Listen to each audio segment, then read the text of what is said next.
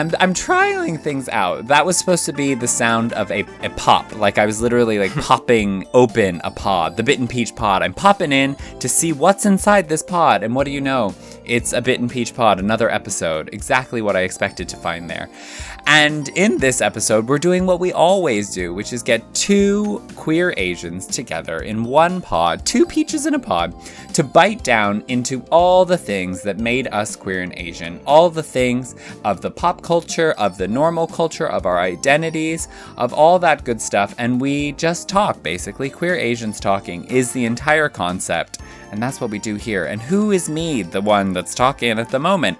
It's me, it's Shay Shay, half Irish, half Japanese, originally from California, but living and working in London in the drag and cabaret sphere as a writer, director, performer, etc., etc. And tonight, today, the podcast is not a specific moment in time. So, in this moment in time, whatever time you are experiencing this, the other guest in our podcast today is the amazing musician, singer, songwriter, DJ. Please put your anything together for Shivam Sharma. Hey, hey, Shay Shay. Oh, the catchphrase is alive and well. Hey, hey, Shay Shay, it's me. You're going to be And hearing a lot of ha- those again pretty soon. Oh, we'll see about that. Mm-hmm.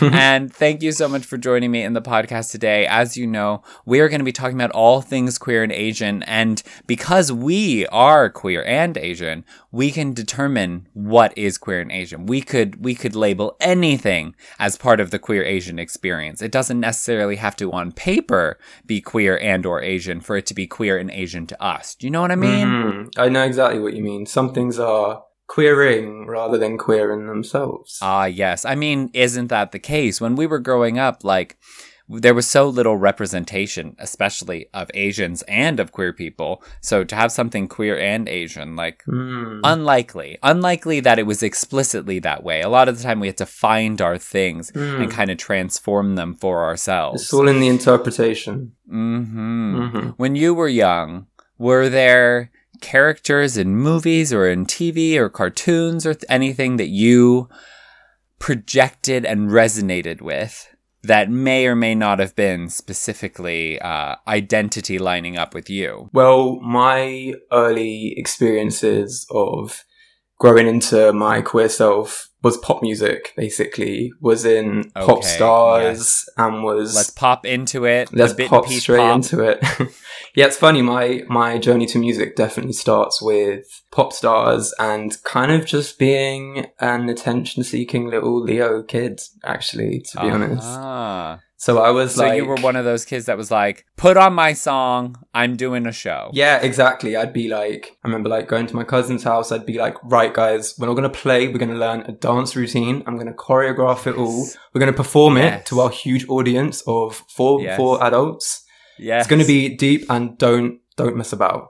Do it properly. So, who were the the poppy stars of your developmental years that you were like really feeling your oats to? Ooh, okay. I was obsessed with Spice Girls and Steps. Classic. Okay, Steps and Spice Girls.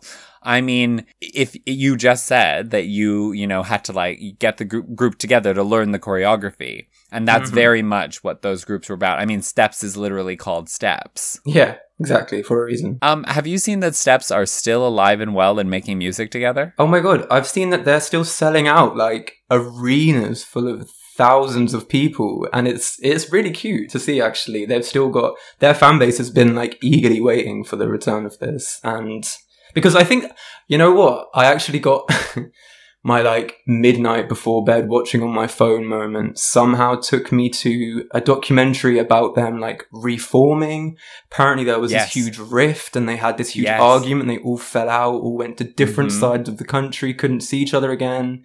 And then they their reunion was televised, and I didn't get that far because I fell asleep. Yeah, I yeah, they got back together to do like a live performance on I want to say like this morning or something. Hmm. And it was like tense and they all had to work together again, but I think there enough time had gone past and they kind of got some sort of closure on whatever drama they'd had and they've been still making Mm. music together ever since. There was supposed to be an album that came out and a tour last year during the pandemic. So they've been releasing the songs bit by bit, just like on YouTube, because otherwise they're just sitting around. And they just had a music mm. video not that long ago come out featuring Michelle Visage. Have you seen that? I saw. I've, I haven't watched the video itself, but like I kind of forget It's- that she sings and that great. she's still. I mean, it it's like bad. It's Is like it? it's like what you'd expect steps to sound like in 2020. But I just love. Um, so they're all in the music video, but because Lisa Scott Lee lives in Dubai, she can't be in the same Mm. shots as any of them. So every time it goes to her, she's just like alone on this rooftop, like really get getting her life. Dope. And then Michelle Visage is actually doing the choreography with the other four, like in a studio. And when I say choreography, it's Oh mostly God. like pose, hold it, hold it, hold it, hold it, hold it, hold it, pose, hold it, hold it, hold it, hold it, hold it, hold it, beat of my heart. But that's all we want. We just want to bask in their in their poses and their glory. We want to remember what it felt like. I find it so funny that Michelle Visage is like she's obsessed with British culture. She loves it. Like she knows it way better than me. Like I feel like she like said something about Emmerdale recently. Like she's hardcore in it for like the Brits, whatever we're doing. An Anglophile, if you will. Yeah. Mm. America is surprisingly filled with a lot of people that are kind of like entranced and amazed by British culture. Really? Yeah, yeah, yeah. It's definitely a thing. Like the royal family is something that because America has does not have that at all, anything even close to a royal family, there is Hmm. just kind of this fascination with them. I remember when I God, I don't even know one of the many weddings a long time ago. Like I was just so surprised because all these people were talking about it at, at when I was at university and I was like, why the hell do any of you care? Like is so dumb. And I am I am like very anti-royalist, so whenever I hear any of that shit, especially from abroad, I'm like that's the that's one of the main problems because in the UK one of the justifications to keeping the royal family is that it brings in tourism. And I'm like, if all these stupid Americans that keep one. coming to the UK and spending money, quote unquote, because of the royal family, then that just keeps them in power. So I say, eat, eat the royal family. Feed the starving children. I mean, to be honest, I just don't really pay attention to them at all. Like, I, I just about know which brother is which because of all the stuff that's been in the news recently. When they say, yeah, no, there's a lot of princes. Some of them are like 80, some of them are like 20 something. Yeah. I get a bit, I don't know if they even I don't really understand who's who, but Prince is not necessarily an age bracket. You think of yeah. a young prince. you think of like Little young, sexy prince. and that doesn't really seem to be the current. Nah, we ain't got none of those now. the two the two princes, Diana's uh, offspring, had a had a, a sweet a sweet you know kind of young man era where they were kind of handsome, and Mm. then they've really gone the way of their father, unfortunately. oh, I think the one in America's quite cute. Kind of. He, you know what? He gets credit for being a good guy Mm. who stood by Meghan Markle and like denounced his title. I I at least commend that. Did you watch the interview? Oh my god, I did. I did. That was shocking. That was so interesting because it was the first like insight into what like we have no idea what that world looks like day to day. We only see what's on the news, which is like appearances and stuff.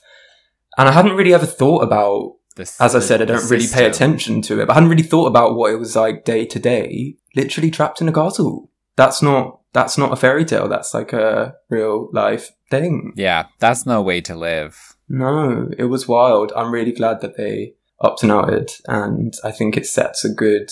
I think like I don't know. I'm quite excited. Not excited, but like it feels a bit satisfying sometimes to see Britain get served itself on a plate. If you know what I mean. The illusion is sometimes shattered because I think um something that England does well is like putting on a, a, a put together face and keeping everything Mhm. else kind of under wraps. I think in this country, obviously, built on white supremacy, racism is rampant, but the racism in this country is a little bit more covert. It's a little less uh, Mhm. outwardly spoken. In America, it results in, you know, violence that you can see and vitriol that you can hear and read.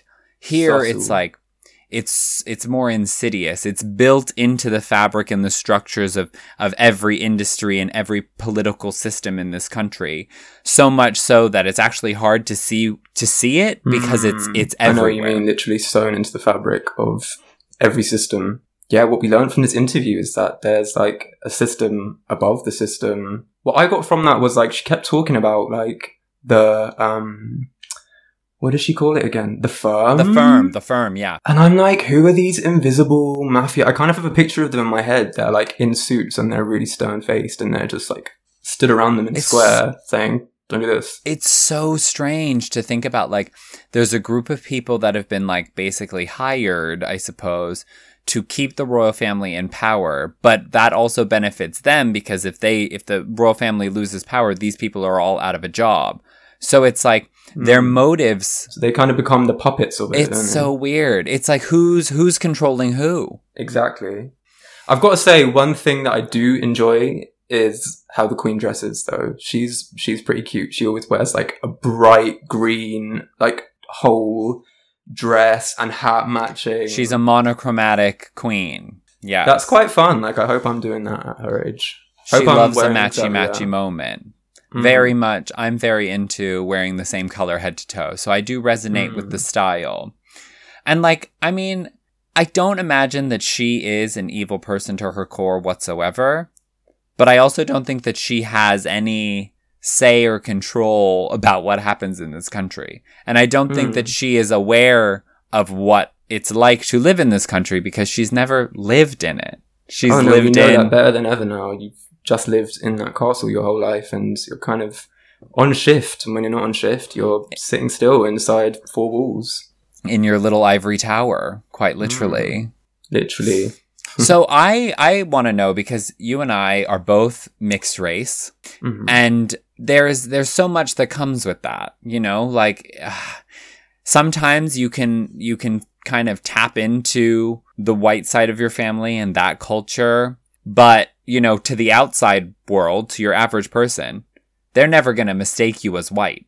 they're always Mhm. going to know you're something else. What has been your experience with like kind of negotiating and navigating having like uh, a biracial identity? It kind of just naturally, like, I didn't grow up thinking I am of two different races. It kind of just naturally formed one fluid thing. Like, even uh, religiously, like, my grandma and my Indian side of the family are all Hindu, and my mum comes from a super, not a super Catholic family at all, but a super Catholic country. And even Ireland. religiously, kind name of- her. Ireland, sorry, Name Ireland. her. So I'm half Irish, half Indian. Indian family on my dad's side, and my mom is Irish. Yeah, I've always just been super proud and excited and uh, about about both. And I guess um, when I was younger, I was going to Ireland like quite a lot with my mom, and uh, Whereabouts the in Irish Ireland accent. is your Dublin. from? I was going to try and do an accent for a second, then I thought, you know what? I actually can't. I would get like when I'm in Ireland, I like my heart gets so full. Like I love the Dublin accent so much, Mhm. and I al- I love it so much, and I'm often a bit like you know I'll have a drink if I'm in if I'm in Dublin, and the accent I just start It doing just it, but obviously, but it is it's awful, and my cousins are literally like. Please stop. My mum is like, stop. Like, it's not funny and it's still coming out. I can't. I can't help it. It's Uh, just it happens terrible with- accent. Happens out. with me as well. Like my mom, uh, my mom doesn't have an Irish accent. Like not I very. didn't know you were. Irish. Yeah, my I mom's from. Cork, um, and we would visit a lot growing up as kids. And when sometimes, especially if like if she's on the phone with her family or she's talking about Ireland, the accent comes right back. And then Oh yeah, same. I just, I just, I guess I just, I'm hearing the sounds and I just start doing some of those sounds. So I'm not like putting on an accent, but it just happens. It just Mhm. happens. I mean, it kind of happens sometimes when I hear different types of British accents as well, which feels more wrong when I like, when someone's speaking to me in like, I don't know, like an intense Liverpudlian accent and suddenly I'm like putting a fake one on. I'm like, ooh, that's not okay. We got to reel it in. I blame it. I, we, you know what? We just need to blame it on our performance side. We're just such talented actresses. They're natural performers. We can't help it. Do you find that your mum gets more? You can hear the accent more when she gets angry. Um, Because I find that when my mum gets like gets like pissed off, suddenly it's like suddenly it's just all there I can. hear. I mean, she's always got a bit of. I didn't know my mum had an Irish accent until my friends told me, and they were like, "Oh yeah, same. your mum's thick Irish accent." I said, "Really?" And every so often I can hear it a tiny bit. Yeah. Um, she's been here for years, but yeah. Dublin accent, Irish accent in general. Like if I ever hear that, I will go off and be like, "I'm Irish too." Let's like talk about I it. know. I I I love to tell people that I'm Irish because people would people do not assume. They never would assume that Mhm. because because you see you see a person that you, you don't I mean you rarely and I'm not saying you as in you and me, but people if they think of an Irish person, they're not thinking about a mixed race person. They're thinking about Mm. kind of a classic white Irish jolly person. the typical image is like the lightest skin you could imagine and like the hottest ginger Yeah. hair. But no, there's Yeah. there's um you know the Prime Minister of Ireland is like a is like an Indian Irish gay guy at the moment, Leo Varadkar. Yeah. I'm gonna have to double check that. That might I'm pretty sure name. it's it's I- Leo, my- My mom always tells me, but that's really Yeah. cute. That makes me excited. I know, shocking. Yeah, like Ireland. It's amazing how Mm. much Ireland has changed because, like, when our moms were kids, like, Ireland was like so, so white, so Catholic.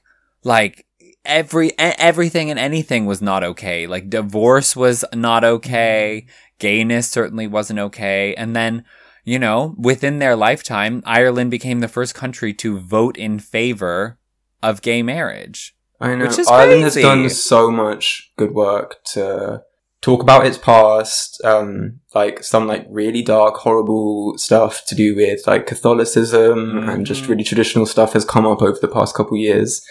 And I just think, yeah, they've, it's like a pretty queer place now. I remember one time I was, I was in Dublin around the time of a vote about, um, abortion. Mm. And I remember going down the uh, the main road. I actually can't remember the name right now. Grafton Street, I think it is. And um, there was like flags on like down the high road. So many flag after flag after flag, advertising, like talking about it. And half of them, genuinely half and half, would be pro it, and the other half would be like so against it. And Oh, it really wow. felt like a tense moment. Yeah. And I remember a lot of people, um, a lot of Irish people around the world sort of went home if they couldn't do a, I don't know if you could do a postal vote, but I definitely knew a lot of people going I back remember to a Ireland lot of people went for it. back to vote for that. A lot of Mm. people went back to vote for um, same sex marriage. Like, there's a big thing of like going back to Ireland to be there for these historic moments. Mm. Um, yeah, I mean, it's it's amazing the the change that has happened because like whenever my mom takes, whenever I'm in Ireland with my mom, and we walk around, you know, her neighborhood, it's it's she gives me like a little tour, but it's the most grim tour you can imagine. It's like. Well, that's where the kid died, and over there's Oh. where the pedophile lived, and oh well, that's where he beat his wife to death, and you're you're just like, Oh God. what a wonderful place to grow up, mother.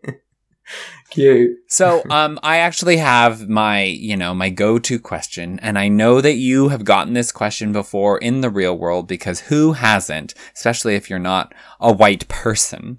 And that question is, um, where are you really from? Mm. I'm from South London. Yes. I've always lived here. This is pretty much, I feel very much from South London.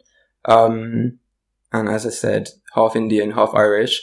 I find that, um, often when I'm wherever I am in the world, a lot of people often think that I'm from the country that I'm in. That makes it sound like I travel loads, but I quite find that, so I find when it's in that way, I find it quite like flattering. I'm like, oh, thank you, but actually I can't. Yeah. What But- um I guess you could say you and I I experience this sometimes too, a bit more racially ambiguous. Hmm. What what are the common races that you get mistaken for? Oh, um, it's a pretty big mix. I feel like I've had Italian and Greek, Mhm.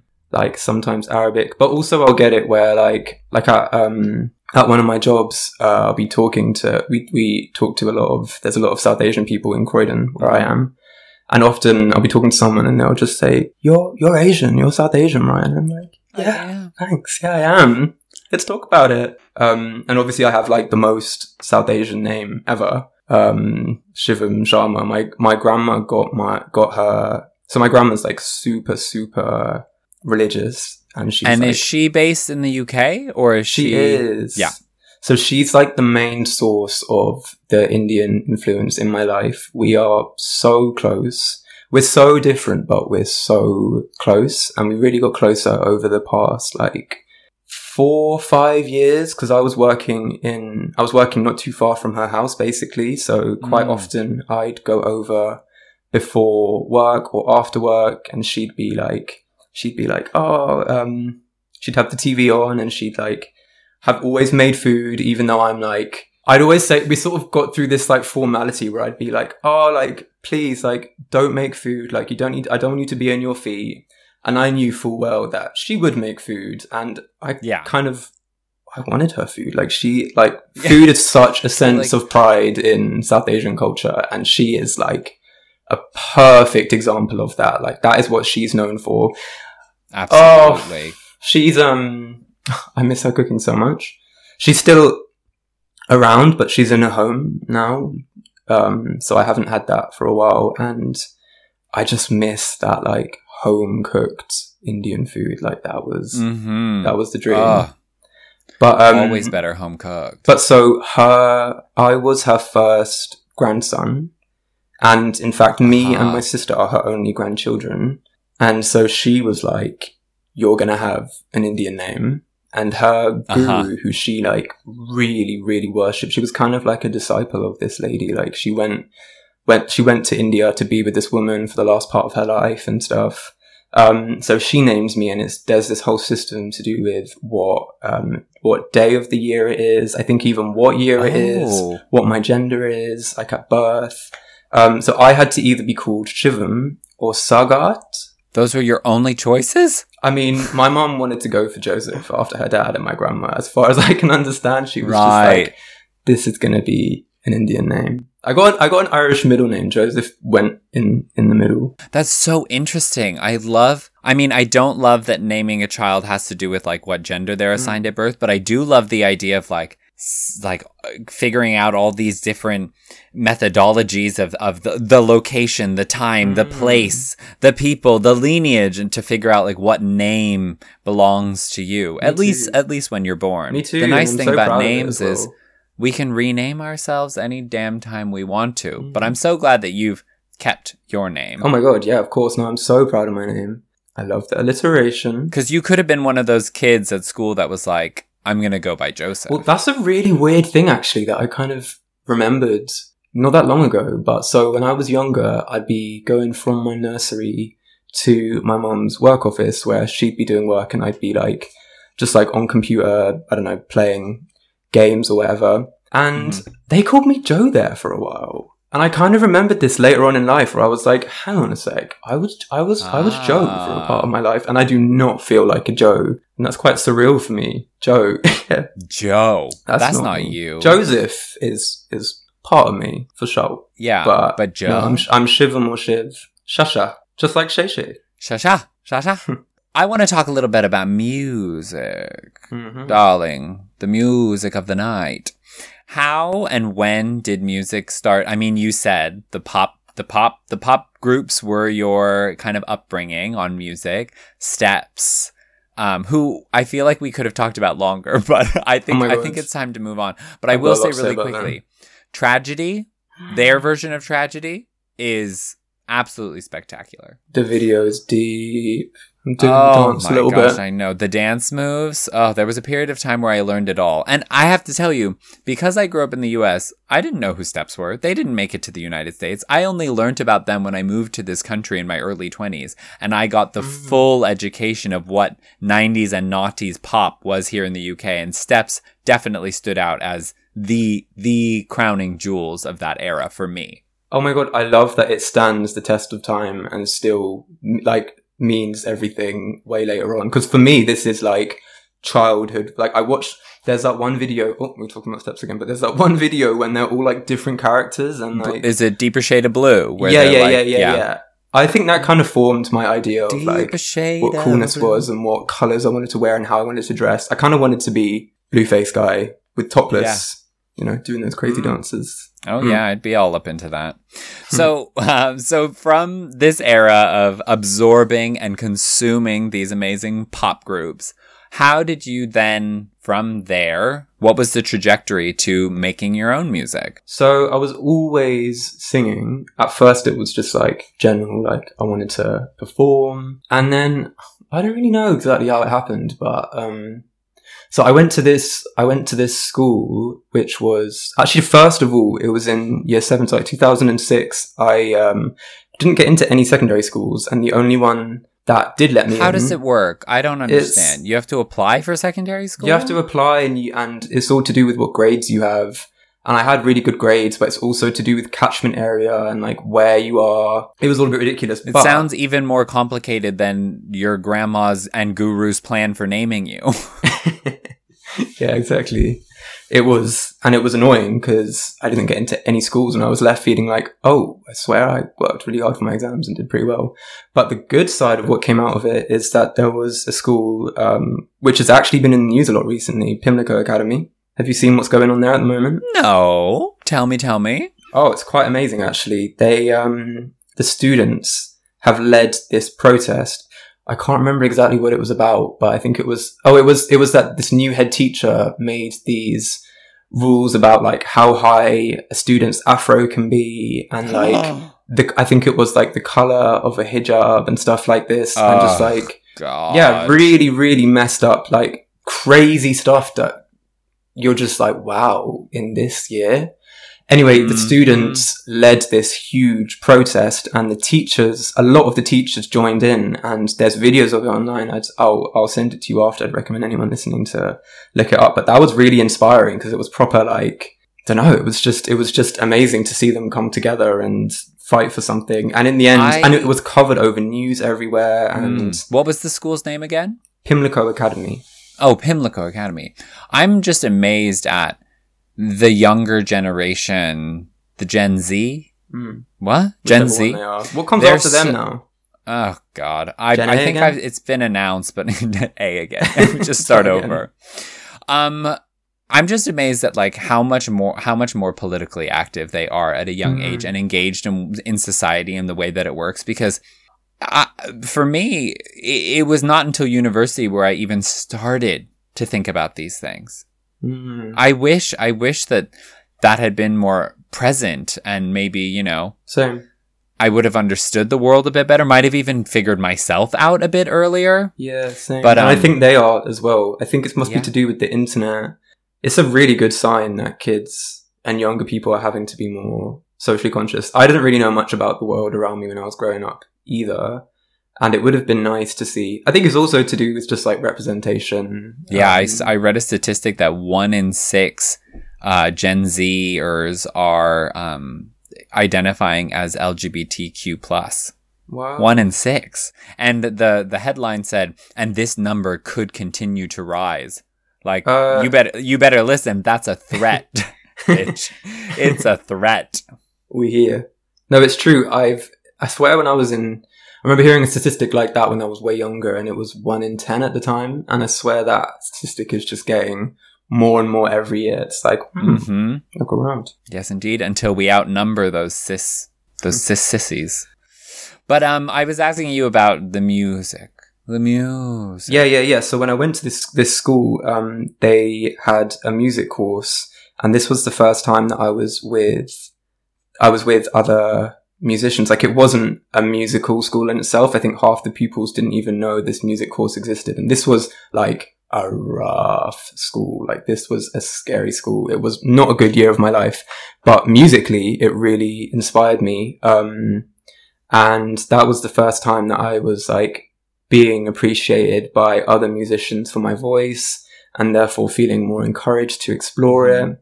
My voice hadn't broken, obviously, so I was like singing super, super high, Little falsetto like- angel. little falsetto. Well, it wasn't even falsetto at the time. It was just I'd open my chest and somehow that would come out. Kind of jealous. I kind of want to tune back Oh. into that now. Um, but then um, left that school because it was so messed up. And then a couple years later, I went to a music school that I'd always wanted to go to, and that was where I really started to just take it properly seriously as like a as something that I could do with my life. Um, and it was so inspiring being around other musicians who were also feeling the same. And like there was mad talent in that school, and the people that I met there are still the people that I'm working with today Mm. and that I'm making music with today. Um, so yeah, that's kind of where it started. And then I, one of my best mates now, we just, he was just like, let's record something. We did, put it on SoundCloud. And then, yeah, it kind of just got some attention fairly quickly. And that was so exciting for me. Um, and just sort of went with the, went with the flow from there. I think because it was quite a musical place, there were people like industry people would go to.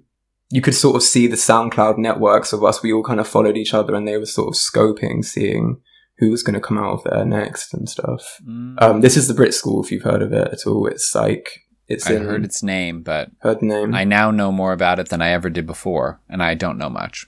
it was great. Adele went there as well. We got the same bus to school. Oh, Mm. but not at the same time. Not at the same time, no. She was a bit above me. I did meet her there once. She was a huge influence to me growing up, actually, when I was, um, when I was there. I think it must have been, I kind of Wait. felt like, What? That the age that, that doesn't line up, isn't she? no, no, no, she wasn't there at the same time Oh. as me oh. at all. She'd, she'd, no, no, no. Yeah, how old do you think I am, babe? well, no, I know you're younger than me, so I was getting right confused. I wonder how old she is now. She used to name every album by like her But it wasn't so her really actual up with it. birth. It wasn't. She would name the album after the feeling of the age of that album, not her age. Oh, at the time because okay. 19 Like and 25 did not come out six years apart. But I swear she wrote. No, oh yeah, that's true. I think 19 I was written mostly 19 when she was 19, Mm. but then it didn't come out till she was in her early 20s, I believe. Mm. But I could be wrong. Don't quote me on it. I'm not an expert. I should be. I was obsessed. so you and. Adele were Um, like hanging out and having lunch every day and like gossiping about the teachers. we were best mates. Felt her presence. But yeah, it was there where I just like we'd have like a performance aspect to the classes as well. It wasn't. I find like uh, learning music in in school can often, more often than not, be like very classical based and very like this is sheet music and quite. um I'm not gonna say uncreative because it is so creative. Obviously, I wish I could do classical music, but um, hmm there's a whole other side to it that like was explored at this school and through that we'd we'd be doing like concerts at like lunchtime and stuff. Was it like Um, fame? and then yeah from oh my god it was too much like fame. Like the musical theater kids. Were you out like dancing on on taxi cabs and like getting your life? that was the musical theater kids. They were like they were kind of known to be like cartwheeling through the corridors. Like i'm not even joking. It's like hey we've just got Yeah. maths. Calm down. Something about musical theater kids like i either wish i was one or Mhm. i can't stand them. Maybe both. Maybe both. I left there being like, that's a lot of energy. That's that's a lot more energy than I have. yeah they're a lot. It's a lot. I did some musical theater as a kid but i was never like fully in it Whew. I could imagine you on the on the in the West End. Like I could imagine you being great at that. oh oh my For sure. goodness that's why we brought you on the pod just to butter me I'm up being paid for honey if any if, if anyone from the west end is listening i'm available to star in whatever show you want i uh i actually i was quite into theater in high school but the teacher she was just not a very nice Oh, lady really? she was not nice she w- weirdly she was like sh- if, even though you think of drama kids as being like you know not the most popular kids at school. This teacher for some reason her favorite students were like more popular kids and more beautiful kids. She was mean to lose to quote unquote losers. That's such a mean word. I don't mean it that way. But she like reinforced The horrible The- like, the bullying of like, school? hierarchies and stuff. yeah she was just horrible like so horrible. Up. so that was one thing that turned me off to it. But i uh-huh. realized like in my years at, at at that school because i went to a high school where every uh, seventy percent of the students at my high school were of some sort of Asian descent, Mm. very Asian area. Where was and yet- school? Uh, it was in California, Cupertino. Mm-hmm. You know where you know Apple, where Apple is. Mm, Apple computers. uh, it's Cupertino, Silicon Valley realness. So, um, even though this school was so Asian, the all the main roles always went to white kids because Mm, because the roles the roles in the shows are white, right. and it's like okay, but what are we supposed to do then? Like like. It, I mean, that was just showing that she was awful, but it made me realize that that at that age, like, you know, she's like this, but Hollywood is also like this. Like, there are no leading Asian male characters. And there's definitely, I mean, I knew I was going to be a big old queer any day now at the time. And I was like, there's not going to be roles for queer Asians in, in movies. There, there won't be. So why would I pursue the acting route? And you know, I'd love to say that I was wrong and that I should have stuck it out and I could have been the one, but you know, we're starting to see more Asian representation in film and TV. But I'm Mhm. still not seeing queer Asian representation in film and TV. yeah, there's not enough at all. You think we need to make that happen? Exactly. Um, so I was just going to say if anyone's Hmm. hiring for the movies and the TV, we're both available. Mm-hmm. this is this is a visual this is not a visual podcast, but I can tell you we both have screen-worthy faces. We're Oh. patting them down right now. Oh, oh, it's that. It's it's actually the um on Zoom. There's the amazing touch up my appearance filter. That's why my skin looks so smooth in every Zoom. Oh, you've got a filter on right now. It's not a filter. It's it's in the it's in the anyone that's been on Zoom and didn't know about this feature. It's in the like it's in your settings. It's not a filter, but you can touch up your appearance and it just kind of smooths everything out. I always Oh feel God, very fresh. I know. If I turn it off, you'll see the decrepit, nearly 30 year old skin on my face. so, speaking of age, th- that's my segue uh, to get us back. We're going back in time again. I Mhm. want to think about your developmental era growing up in South London. Who can you recall from that time that stands out as the first or just most important Asian icon from your developmental era? So um, I really enjoyed. From preparing for this, I sort of tried to look back and was trying to pinpoint the moments that I sort of yeah came into my queerness and what provoked that. Um, This is a super. This is like the first one that I saw, and this is way before I came into myself. But this was from Big Brother, actually. Okay. So Big Brother. Big Brother was like the thing that everyone watched Oh, back was in huge. 2005, 2006. Um, I- so I was like 10 at the time. correct me if I'm wrong. At the time Hmm. when it was like at its peak, there was you could watch it like live. You could watch it Oh live God. at any time, right?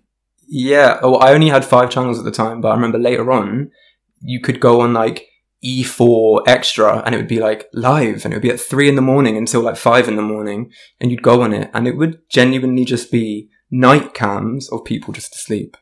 It would just slowly pan out to someone else asleep. I mean, which I thought would be quite. It's, I mean, Big Brother was watching. yeah, we And were I think people watching. would just watch it solidly. Yeah. Yeah. I remember visiting Ireland as a kid and like it would just sometimes be on. Like they would just have the TV on at all hours with the Big Brother house live. so weird to think about. Um Wow, so who was on who who was on Big Brother? Oh my god, this amazing woman called Zuleyka Shahin. She um she had a different name at the time. Like since so so, so she went on Big Brother at the tender age of nineteen, and she came out. So this is a time where like the sort of the sort of excitement behind X Factor, like you know when they film like thousands and thousands of people queuing up, like desperate to get on. The same energy Uh-huh. was behind Big Brother, and it was just behind like I want to be famous, and it was such a big thing. And they'd come out of these black limousines one by one, and we'd be introduced to these people that we were gonna just study for the next live with. live with Yeah. and like form really in like extreme opinions about um and this woman stepped out um Zuleyka Shahin and she was in a long beautiful red sari and she came out with she's she was just the eyes she was just serving face straight away and she was holding her sari up and walking with such a such a um, grace and sass about it. And she's a trans woman, and her being on the show Mm. was just really opened my eyes at such a young age. And I feel like also a lot of the world, a lot of the UK, um, just so much stuff. Like she was so unapologetically herself. She really stood her own, and she had to she had to fight some people. Like this is at the time where uh, the butt of the joke on everyday TV, you know, on Friends, on Simpsons, or anything like the butt of the joke would be like, oh, this person being Asian, or this person being trans, or this person being queer. Mm-hmm. And yeah, she was only 19, but she had some serious wisdom, wisdom, and um, wow. she just really held her own. From I've been looking her back up after this. Uh, to, Sounds like I should get her on the podcast. Oh my god, you should. No, you you definitely should. Formal invitation. formal invitation. Um, but that was that planted. That was the first queer person that I'd seen. I think, like that I remember seeing, and she was dressed like my aunties and grandma at Yeah. like the weddings, and it was that was really inspiring to see.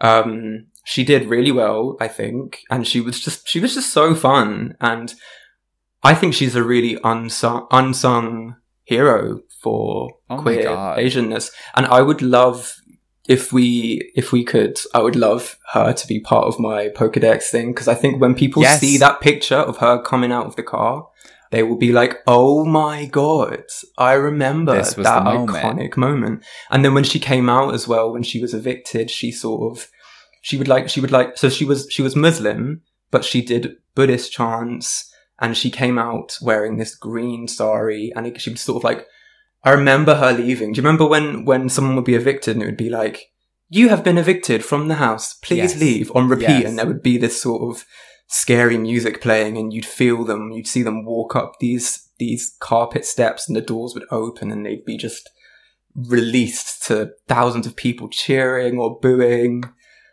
Yeah, that really stuck in my head. Wow. Actually, Okay, Um, I mean, I was gonna say, and I think you're 100% right, that she's going straight into the queer Asian Pokedex. I'm taking it out, the Mhm. physical, real thing, this precious instrument that I hold, and we are entering. What was her name again?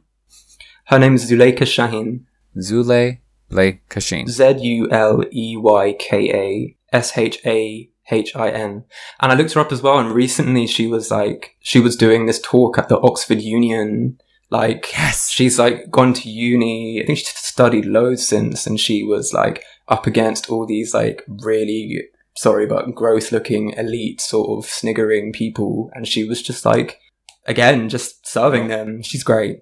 She's really cool. I'm always really intrigued and amazed by people who do religion on their own terms Mhm. because I think religion, although at its like fundamentals can be pretty much everyone has like every one of them has pretty terrible parts sewn into their roots or what Mhm. we hear to be the roots, which often is like Linked with colonialism and yeah. yeah. or like a book that like some men wrote years later on Mhm. that then Mhm. became the the manual. But yeah, I always find that find that really inspiring. Do you know about um Asifa Lahore? Yes. Yes. She's it's so incredible, and I recently found out that she lives in Croydon. Oh, are you gonna hunt her down? Well, she she followed me not that long ago on Instagram and comment messaged me about my music. Oh, that's like, nice. No, I love you. I've been watching you. When um back at the end of 2019 when I wrote and directed a like very queer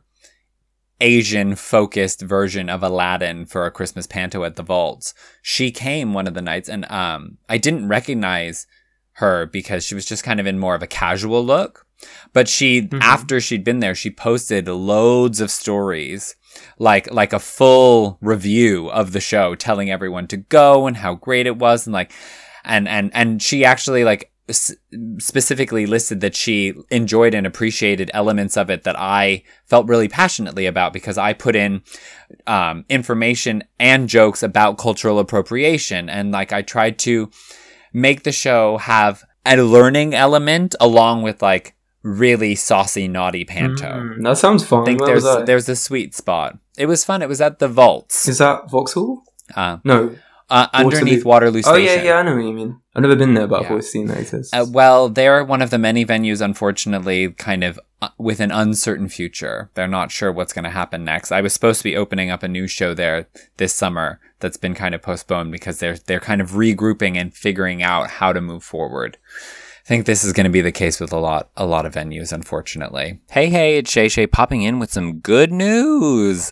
The show that I was going to be working on at the Vault is in fact happening and it's opening in October. It's called Mulan Rouge, like Mulan and Moulin Rouge, two of your favorites smashed together.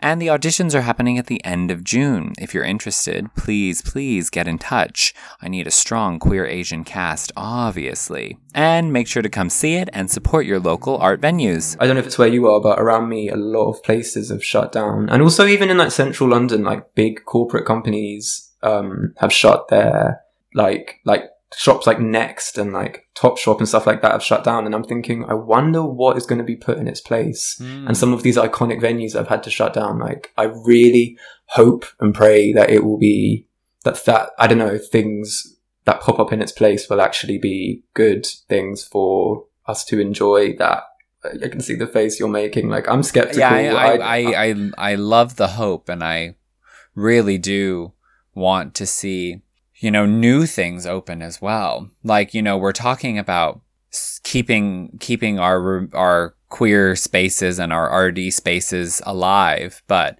wouldn't it be even more incredible if somehow because all these other things have had to close that new spaces are even able to open in their place because maybe rents or or or stuff have dropped down Uh, maybe i i don't know that is the case. I've heard as well. i wish i That it's had like- i wish i had a million dollars to buy a venue for all my friends that would be iconic. that's my debut it. single um i heard you're producing my debut single it's called if i had a million dollars and uh I've heard Michelle Visage is already featuring. Oh yeah, yeah, yeah. We got Michelle because she's such an Anglophile. She'll be on any track by a British artist. Okay, I have um while we're here because I have the Queer Asian Pokédex out. hmm Remember? Yeah, it's out. It's out. Um, and before I put it back in the vault where I keep it, I'd love to know if you have one or more other iconically queer Asian cultural artifacts of any form. They could be movies, TV, books, songs, food, people, places uh, that you would like to enter into this historic, iconic, cathartic, authentic piece of culture. I do. I have something Give it to that me. I think you Give need it in your life me. if you've not already heard before. So this is a music video and song. It's called Kaanta Laga by DJ Doll and Samadhi. I see your Okay. no, you haven't you haven't heard it before. It's like I don't think so. imagine so it's from I think like 2002. I think. Um, we, strong, strong era. strong Really era good time for culture. pop um and this is another one that's not actually in itself queer but like it is the campest thing i've ever seen and i'm obsessed with Mm-hmm. it. It's this track um the, the track itself is kind of like i'm sorry i'm gonna say steps again. Steps meets bollywood. Because it gen like you'll hear it. Steps meets Bollywood. Sounds like my ultimate number one genre of music. Oh my god, and the voice, it's just so beautiful on top of that. I've always thought I would love to hear this track out and about, and then one day, of course, I heard Ryan Lanji play it at Hungama, and I was like, "Ah!" I like lost it. But so this video and the song is so iconic because it's so 2000s. It's starts with this woman, she's got like a baby blue thong and she's got like a really low cut top and she's so beautiful and her hair's in buns. Kind of think, kind of Britney Spearsy 2000s vibes. Uh-huh. And um, she is just like prancing around this club and her boyfriend's getting annoyed at her because why is it again? I think she's like, it first cuts to him looking over her shoulder and she's open outside the club reading um, a gay porn magazine, like ogling mouth open, like Oh obsessed with it. And he God. snatches it out of her hand and then she's like, He's "Oh, like, that's don't-" mine. He's like, that's mine. No, he's like, where's my attention? And she, the whole song is her just being like, like, it's cool. I love you. Like, follow me. And she's just dancing around this club. It's kind of like Pussycat Dolls esque, um, choreography. And it's just like you know, you've seen how big production these Bollywood music videos can be. Like there is hundreds of people crammed into this club Mm. and they're in sync and every one of these people, like, they're like, this is my moment. They're staring at the camera and they are selling their, their, um, Giving you so much face. they're giving you so much face. Teeth, teeth and tits, babe. Teeth and tits. teeth and tits. And at one point, she's like, she's like looking at him with eyes wide open, and she's holding it, and she's setting it on fire. Like, don't worry, and like chucks it away, and then just starts like dancing with him and like slapping her own ass. And yeah, Ooh. it's so iconic. It's so Repeat, iconic. repeat its name and artist for me. This is called Kaanta Laga, so K A A N T A, and then L A G A. By DJ Doll featuring Samadhi S A M A D H I. This is going straight into the Pokedex. It's iconic. I've looked Snatched up in, um, entered. Sh- uh, Shefali Jariwala, who plays her, I was looking up what she's doing now, and she somehow looks like younger now. I don't understand. This was like 20 years ago. Witchcraft. Witchcraft, honestly. She, Yeah.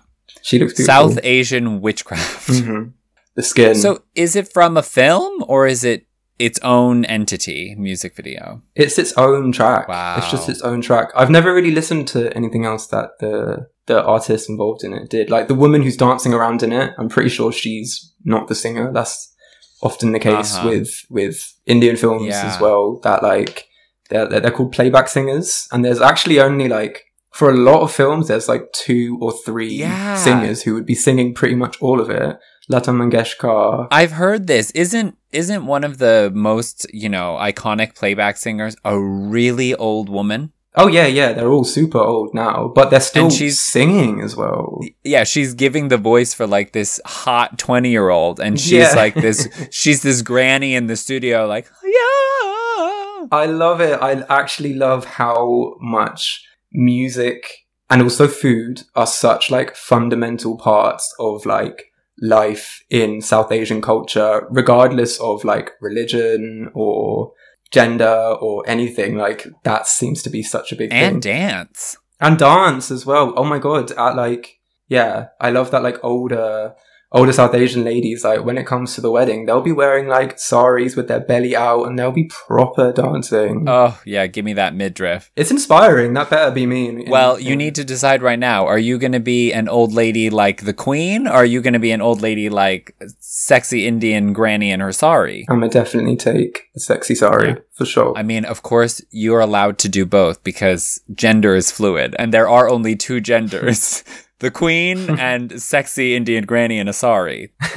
You described the moment where you heard that song out in the world and it was like Mm. such an important moment. I remember I once just went into an off license and I was paying for something and the song that came on was from the movie Kabhi Khushi Kabhie Gham, Mhm. which is of, of, of the Bollywood films I've seen, which is not that many. It is one that I really love and I actually know a lot of the songs and the song came on and I was just like, and my face just lit up and the guy was like, do you know this song? And I was like, I do, I do know this song.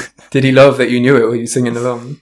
Oh, he was very excited. He turned it up as I was leaving and I like danced out of the out of the off license. And that was where was it? South of the river, South London, baby. Mm-hmm. Whereabouts?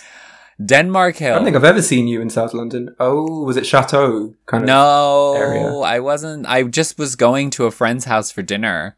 Um, and Mhm. stopped at an off license. I wish I knew which one it was. I would go back and maybe have a dance. Sing it again.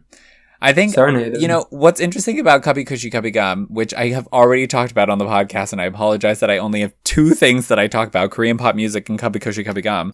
But something that I loved about it was that a lot of it took place in London. Oh, really? And there was so many amazing, yeah, yeah, yeah, yeah, yeah. If you've not seen, so many of the scenes take place in really iconic places in London. Some of it's filmed in the British Museum. Wait, has this got a song that of like, the that like sings like London, na, na, na, London? There's there's a Bollywood song that's like always stuck in my head. Maybe I don't know if it's in there. I wouldn't want to say yes or no in case I'm wrong. Is it fairly new? No, no, it's from like 2001 or 2. Oh, okay, okay. Which as we said, it's a strong time for the culture. Hmm.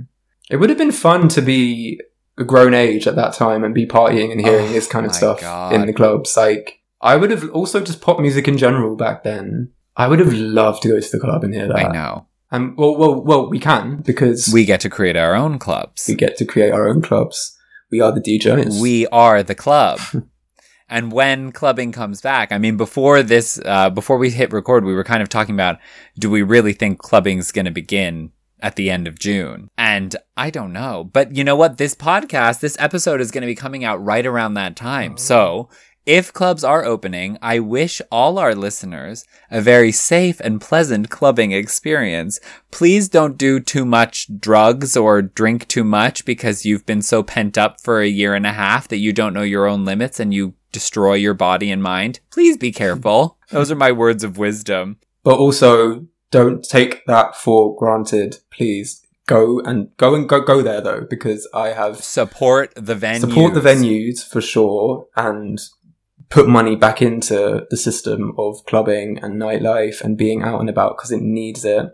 But also go and have Absolutely, yes. fun. My God, we've been cooped in for so long. Like I haven't been out and danced for such a long time. Oof, cannot I miss wait. it. I've got my um I've got my first DJ gig this weekend in over a year. Have you heard of Daytimers? It's it's it's a stream, but it's in a venue. Okay, I was like, how is that happening? Okay, I see. you didn't know there's clubs are open right now, babe. you get to do it live from the venue, but no one will be there. No, well, no one will be there apart from the other DJs. Yeah. Um, and they'll be like further back. I mean, But um, other DJs are sometimes the most fun people to DJ for, right? oh my god, I'm kind of like hoping that I can sort of stick around after and sort of enjoy the music because that's the closest I would have been to a club in, in so long. Oof, that's going to be so much fun. But I really want to um, shout out as well, Daytimers. This collective, have you heard of them at all? I've heard the name, but I couldn't. Maybe I ha- maybe I don't know it from this. I don't know. Tell me. It's so exciting. It's kind of like a collective, kind of like group of people. It started after lockdown started, but like just at the beginning of it. And it's a group of like, there's like DJs, musicians, singers, kind of photographers. There's a huge Discord chat that a lot of us are in. And it's sort of become a place where we can all trial out music that we're working on or share songs that like we just want to share with each other or recipes, like home cooked recipes that have been passed down through generations. Okay, there's a variety of things going on in this chat. Yeah, exactly. No, yeah, there's like subsections for each one. But also, I think it's kind of like the aim is to be a sort of revival of the South Asian underground scene that was huge around like late 90s, early 2000s, where like, Ah, where like South Asian music met like jungle and, and a lot of other kinds of dance music uh, genres like Talvin Singh. Have you heard of him? No. Iconic producer. He's also worked with Bjork actually. He's known to be the king of tabla. Oh. But so they're talking about um, they're doing really well and they're getting recognition from from a lot of places. But um, they're talking about doing like real nights when stuff open up, which makes me feel like that, th- those will be some some serious nights. And the exciting thing is that no one's met yet, so we've sort of all become friends over this chat, but it's all been purely online because it's been since lockdown. Yeah, the exciting transition from like digital relationships to real life ones. Cause yeah, so many of us have d- forged new professional or personal relationships only online. And so Hmm. getting to actually be with people again is going to be exciting and also kind of confusing, I think. I don't know if I know how to socialize with loads of people. Like when I've done little bits of it at like pubs outside and stuff, Yeah. it's my my my social battery dies a lot quicker. Yeah. I think We're going to have to slowly recharge ourselves up, you know? yeah. We've all like kind of tightened up. You got to loosen it back up if you know what I mean. Oh, yeah, baby. So tell me, tell me and to the listeners where, because assumedly things are going to be reopening, where can they find you on the socials so that they can come track you down and dance around? Mm, I'm on um I'm on Instagram at s.hivum and I'm on Spotify and stuff. So I put out um an EP about al- almost a year ago, um just under my under my normal name, and I've got a lot more new music coming soon, which I'm working on. Before and after, we've just been talking now. I'm really yeah, I'm so excited to put out more music because it's expensive stuff making music and it Oh, takes yeah. a long time and I've been working loads of other jobs to collect money and do as much of it as I can myself, like funding it myself. Uh, actually, I was recently granted a. Do you know about Help Musicians? Yeah. So great that anyone that does music that's listening, I'd hugely recommend looking up. Help musicians, and there's loads of other grant places as well. But um, Yeah. There's a lot of aid right now. there's there's actually a lot for the arts, and it's it that's really inspiring and needed as well. Like I Mm, think so needed. so needed, especially with so much like creativity coming out of the UK. I don't know why there's so much. It's kind of mad. What is in the water? It's I feel like it's it's it's hard it's a hard life. And so you got to channel it into something. So you turn it into art and creativity. I feel like Mhm. in Southern California, no one's making shit because life Mm. is so chill. Wait, where did you say in Southern California? Southern California. You don't ever hear about like amazing work coming out of San Diego, do you? I don't know. I haven't really, maybe. Because but spoiler alert, there isn't. no, I'll take your Shots fired at San Diego, my alma mater. Well, they're going to track you down. They're going to come dance. And I would love for you, in these final moments of the pod, to send off this, end this episode with a final few words of wisdom, a goodbye, a wave, a look, a wink, whatever you want to, to seal off, seal this episode with a little, mwah, little kiss. Oh, um, winking at the camera. Oh so yeah. just imagine a wink. Yeah, a really good wink. And thank you for having me on this. It's this has been really nice. I've been listening to this podcast a lot.